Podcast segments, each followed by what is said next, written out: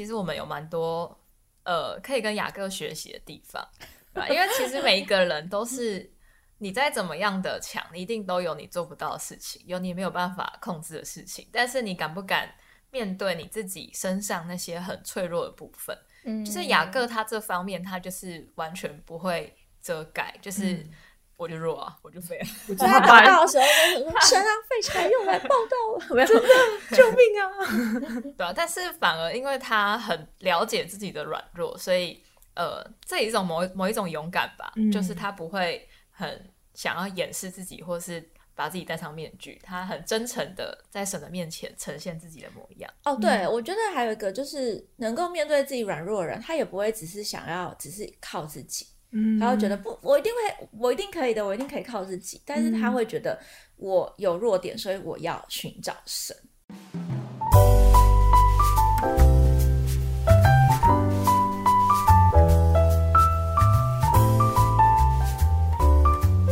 Hello， 欢迎大家收听信仰好旧，我是 Stephanie， 我是一心，我是小叶。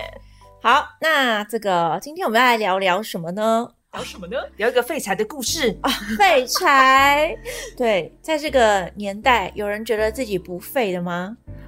其实最近疫情，大家都蛮废的吧？下雨天更想废在家。有人说小时候整天都想往外跑，但是长大的时候整天都想废在家。这么废，难道未来有希望吗？不是的，在圣经当中就有一个极为激励人心的废柴的故事。好耶！我们今天就要来介绍一下原来废柴是可以拥有希望的，而且早在好几千年以前，这个废柴就存在了。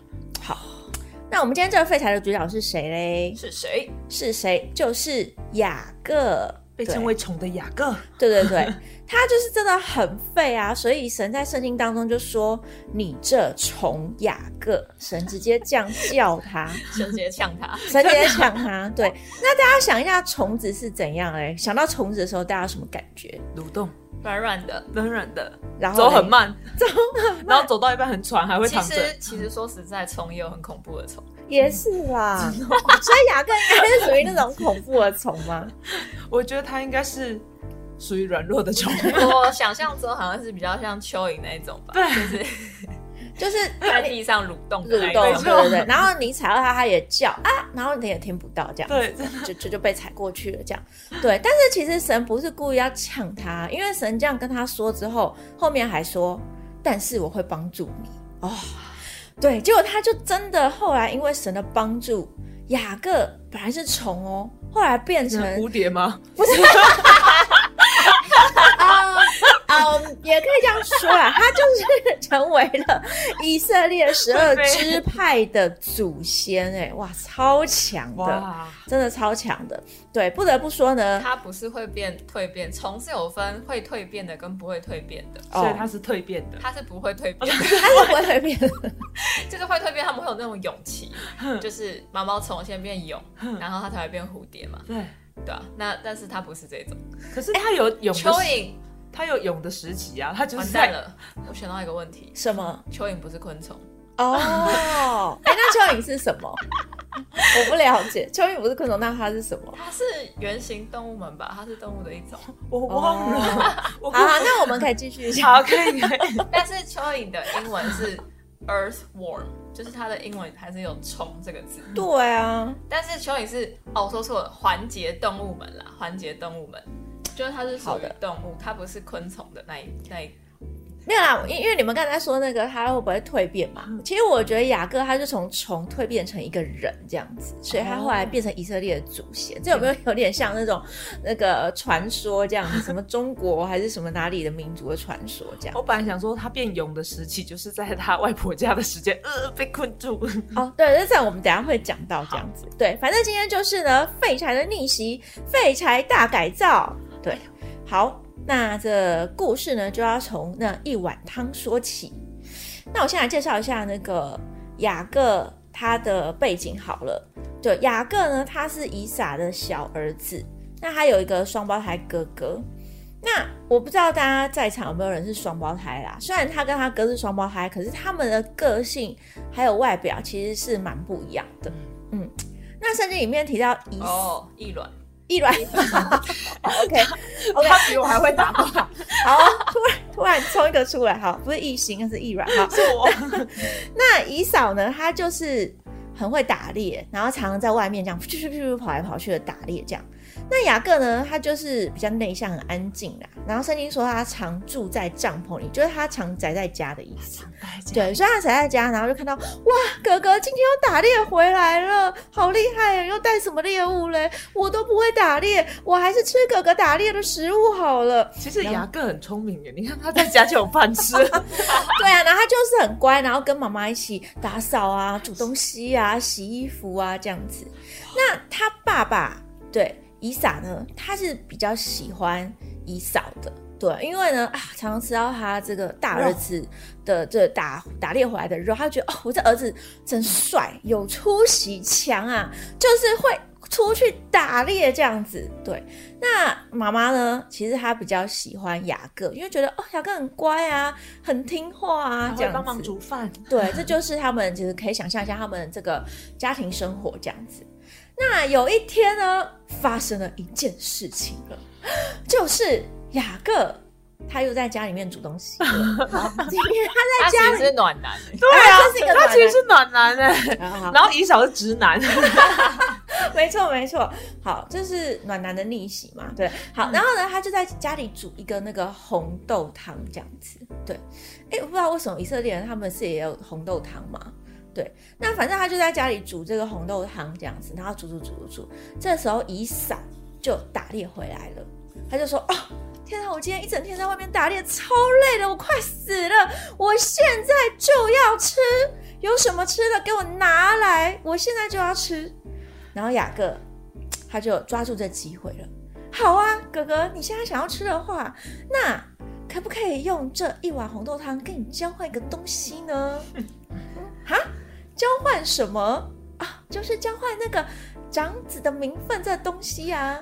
然后这时候以扫马上就说：“长子是什么？能吃吗？现在最重要就是吃东西，你要什么我都给你。”然后雅各呢，他还就是不放心，他还追问说：“好，哥哥，你要发誓这长子的名分要给我？”他说：“好好，给你，都给你。”所以呢，以扫就吃了这个红豆汤了，他就变老二了。对对，他就变成了弟弟了这样子。哎，真的，他这样子，这个一碗红豆汤就已经变成长子了嘛？嗯，感觉很像奇幻文学。真的，我觉得我们现在要开始练习煮红豆汤。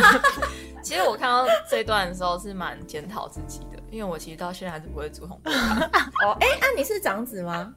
我是啊。哎，那你就不用煮啊！真的，因为你会被夺人位分。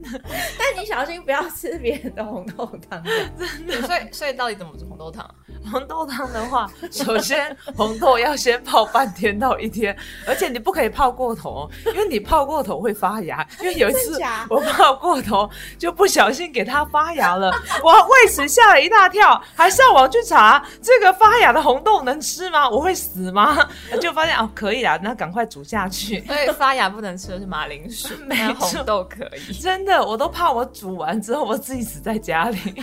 哦，所以雅各他就是蛮会煮红豆汤的。其实煮红豆汤好像有个特性啦，就是要蛮有耐心的，因为你要先泡红豆。没错，就是像我就没什么耐心，就比较喜欢煮泡面之类的。泡红豆听起来就很麻烦，你还要等。不用，你可以做自己的事啊。但是你说现在有电锅，压力我都用压力锅啊，现在都不用泡，直接丢下去就好了。然后只要那个很快啊，20几分钟煮起来就软嫩，很像你煮了一天这样。我都慢慢来，还要用一天电锅跳一天。所以可以想见，当时候雅各他煮红豆汤他是怎样的？就是以扫一大早就出门去打猎，他就开始起来就是泡豆子这样子。没错，所以其实他还是蛮勤奋的这样。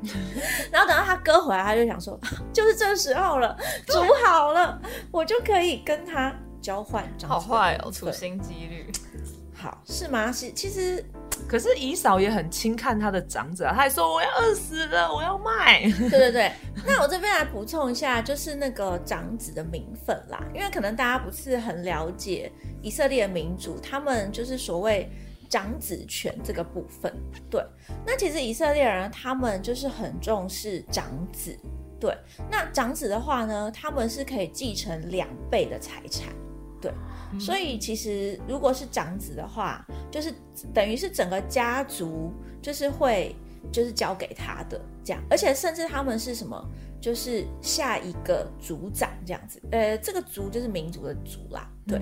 但是其实虽然以色列人这么重视长子，可是也不是说所有的长子他们都是成为就是这个什么讲继承家业的人哦。其实在圣经当中也有蛮多例外，比如说像是约瑟，对，约瑟其实他是最小的嘛，对不对？倒数第二个，对，非常小这样子，但是他就是成为了就是这个耶稣弥赛亚的族谱的被记载的那一个。然后还有谁嘞？我们上一次提到的大卫，对，大卫他也不是长子，而且他是最小的小嫩弟，对，小嫩弟。但是呢，耶稣他是什么？耶稣的祖先这样子。所以其实神看重的不是只是看重这个血脉啦，神看重的是他们的行为。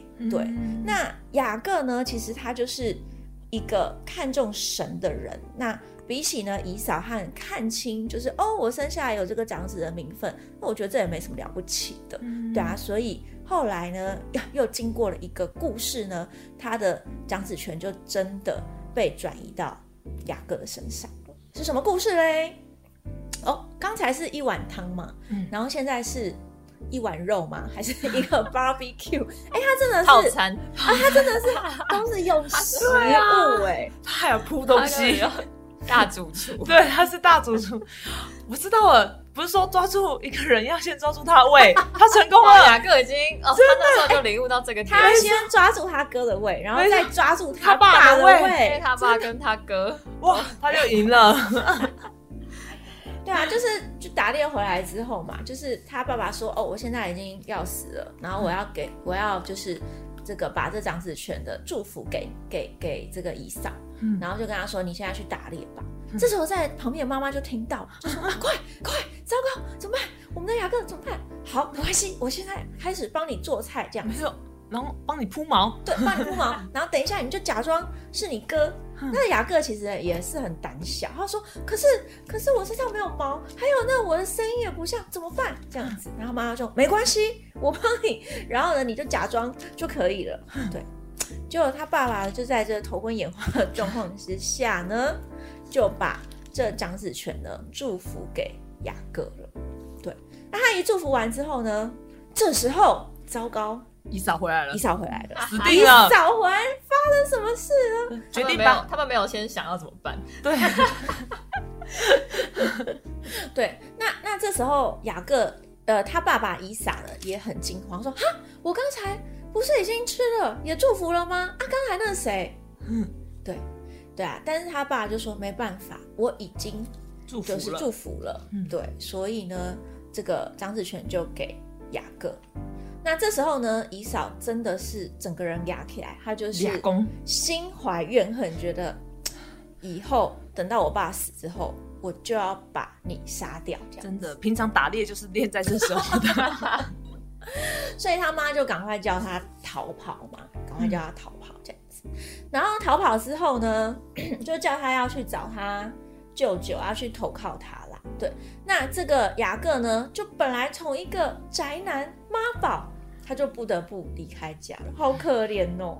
而且这一切都是妈妈的计谋，没错，妈妈为了让他更依靠神，妈妈已经先跟哥哥那边串通好做。男生讲，妈妈就觉得说，这妈宝到底在家里要待到什么时候？真的，而且这计我把他赶出去，真的太安逸也不会相信神，干脆把他赶走好了。对，所以他就很可怜啊。然后在逃亡的路上呢，他就是睡在这个荒野嘛。对。那因为他就是这个很可怜的关系，然后他就是跟神祷告这样子。结果他就是做到一个梦，对，他就梦到呢，这个神的殿，然后神就出现了。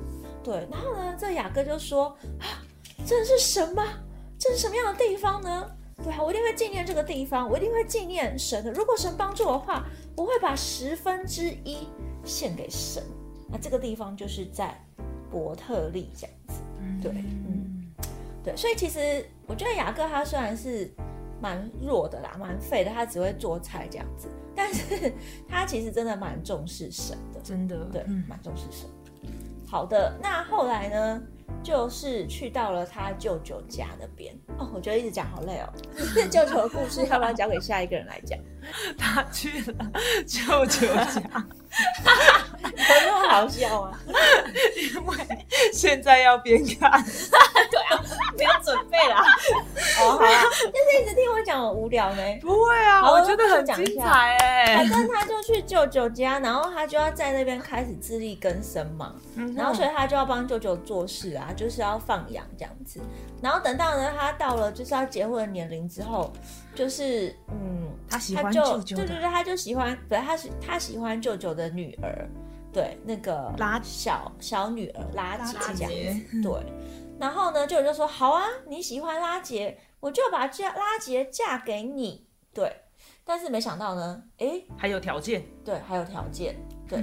反正他要做工7年啦，然后他就做工7年了，为爱而努力7年，对，7年，结果被骗，结果被骗了，对对对对，结果妈妈跟哥哥同一挂的，真的都先耍雅各，真的，天哪，这个7年不是很短的时间呢，真的，雅各其实真的是有点笨这样子，有点衰，对，但是他还是很想要娶拉杰，所以他又在做工了7年这样子，对，在这14年当中，其实也发生蛮多事情的。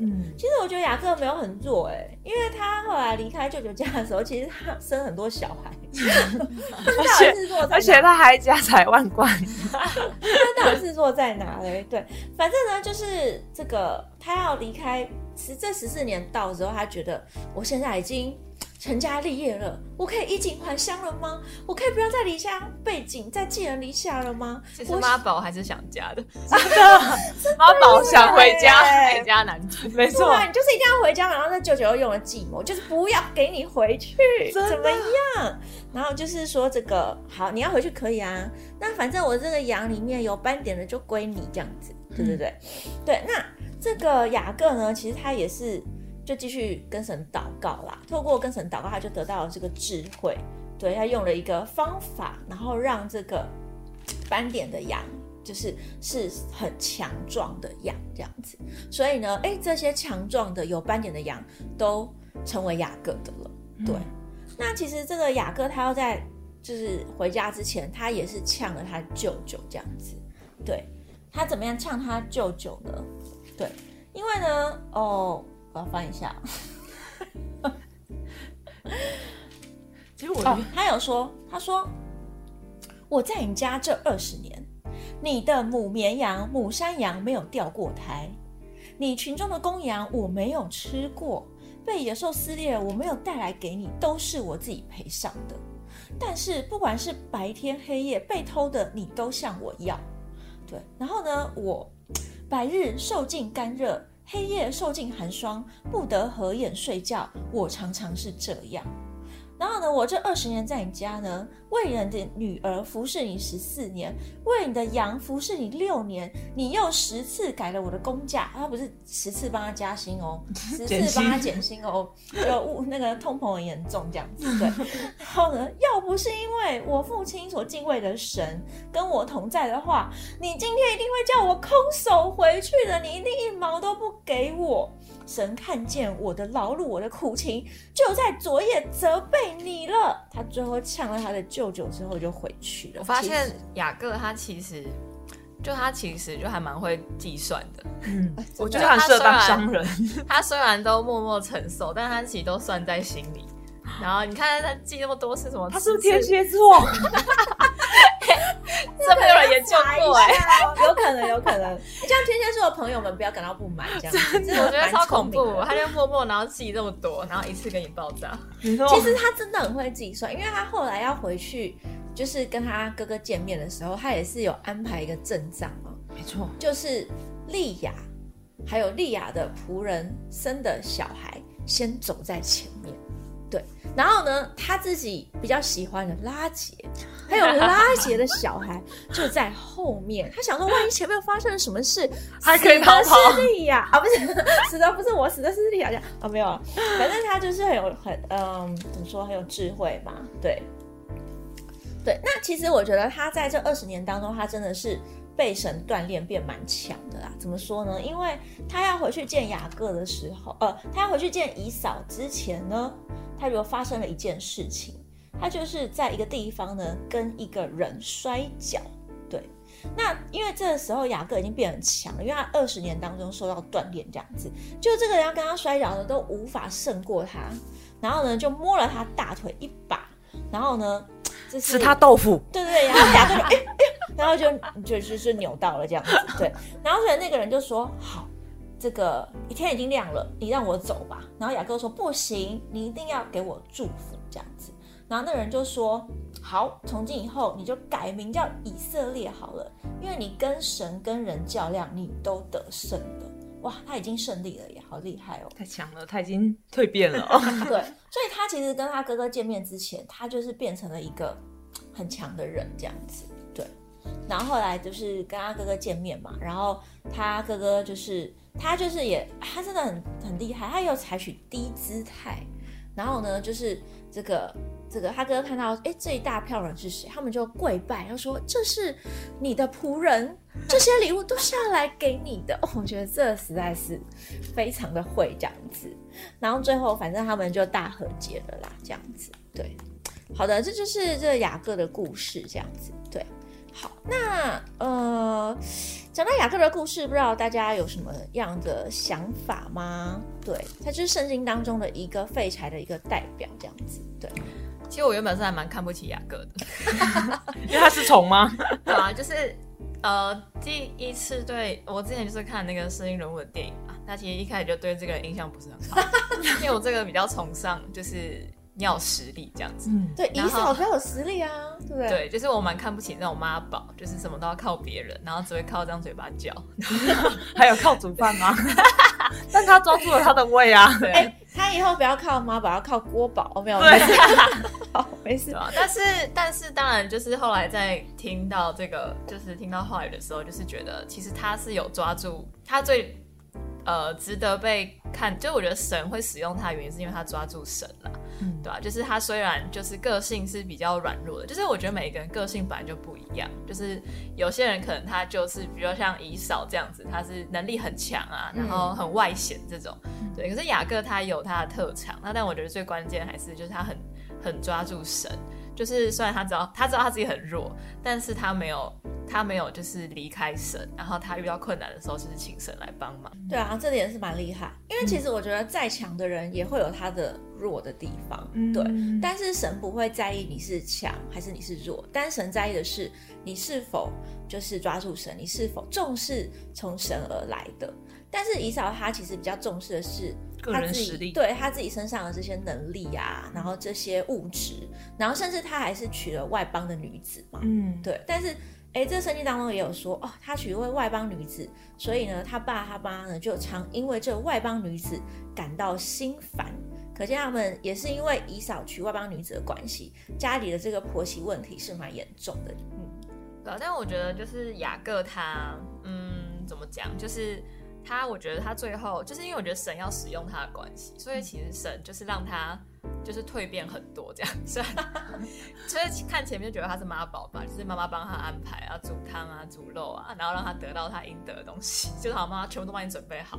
然后可是他后来也是在可能去舅舅家的路上啊，然后在舅舅家被骗，然后被欺负，没有人帮你了吧，哈哈。对，但我觉得这是神就是刻意的吧，就是让他得到锻炼，然后所以他后来才成为，就是刚说有说到他生很多儿子吧，那其实这个雅各他就是以色列的12支派的祖先，没错，他的12个儿子就是以色列后来的12个子孙这样子，所以其实是蛮了不起的，对。然后但我觉得神是的确是拣选了他以后，然后让他接受这些锻炼，然后让才变成神可以真的很好使用的人。对啊，但是其实在圣经当中都提到了，就是神一定会帮助他的部分，像是在以赛亚书41章跟43章都有提到，神跟他说：“雅各，你不要害怕，因为我是你的神。”对，然后呢，我一定会帮助你。对，那你这穷雅各，你们以色列人不要害怕，我必帮助你。然后也提到说什么呢？你是属我的，你是属于我的。对，然后呢，我提你的名呼召你，你是属于我的。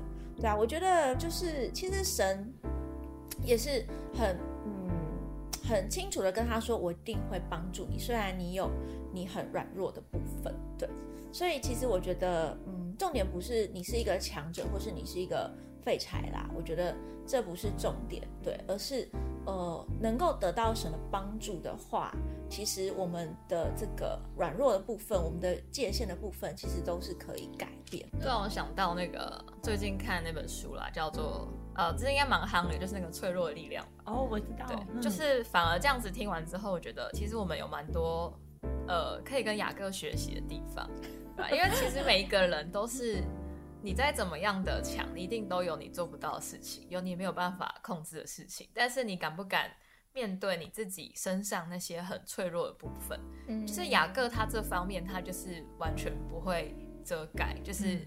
我就弱啊，我就废了。所以他祷告的时候，神啊，废柴用来报道我，真的救命啊！对啊，但是反而因为他很了解自己的软弱，所以这一种某一种勇敢吧，就是他不会很想要掩饰自己，或是把自己戴上面具，他很真诚的在神的面前呈现自己的模样。哦，对，我觉得还有一个就是能够面对自己软弱的人，他也不会只是靠自己，他会觉得不，我一定可以的，我一定可以靠自己。但是他会觉得我有弱点，所以我要寻找神。对，那像我自己的话，我觉得还有就是，其实雅各他真的之后也履行跟神的约定啊，因为他那时候在辛苦的时候，他就有说，如果神真的祝福我平安的归来的话，我一定会在那个地方把它设为神的殿。那其实雅各之后也确实归去了嘛，然后不是归去，他活着回去了，对，然后他也把那里设为神的殿这样子。而且其实就很像之前也有说到，我们有时候都会在辛苦的时候忘记神所帮忙的东西，但如果你要一直记得神的恩典，你也要回想过去神帮助你了，那未来神也会如此的来帮助你，这样你对神的信心跟想法才有办法坚定。我觉得雅各他一直没有忘记神过去帮助他的，所以他在工作很忙碌的时候，还是会抓紧时间好好的祷告。其实我觉得这也是蛮不容易的，我们抓紧时间是好好的补眠，不是？所以我觉得他这点是蛮厉害的。对啊，虽然他是一个虫子，但是他的膝盖应该也是蛮硬的，因为他就是祷告很多，还是他有戴护膝，他应该一直祷告，他可能有拿毛吧垫在，不错本来铺在身上的之后垫在膝盖，好有智慧哦，好哦。那这就是我们今天的这个雅各的故事，废柴的逆袭。好，如果你觉得自己很废的话，没有关系，学习一下雅各怎么废吧，废也要废的有理，废也要废的有智慧。对，那只要来到神的面前呢，我们在神的面前废到底的话，神必定会帮助我们。我们今天就分享到这边，谢谢大家。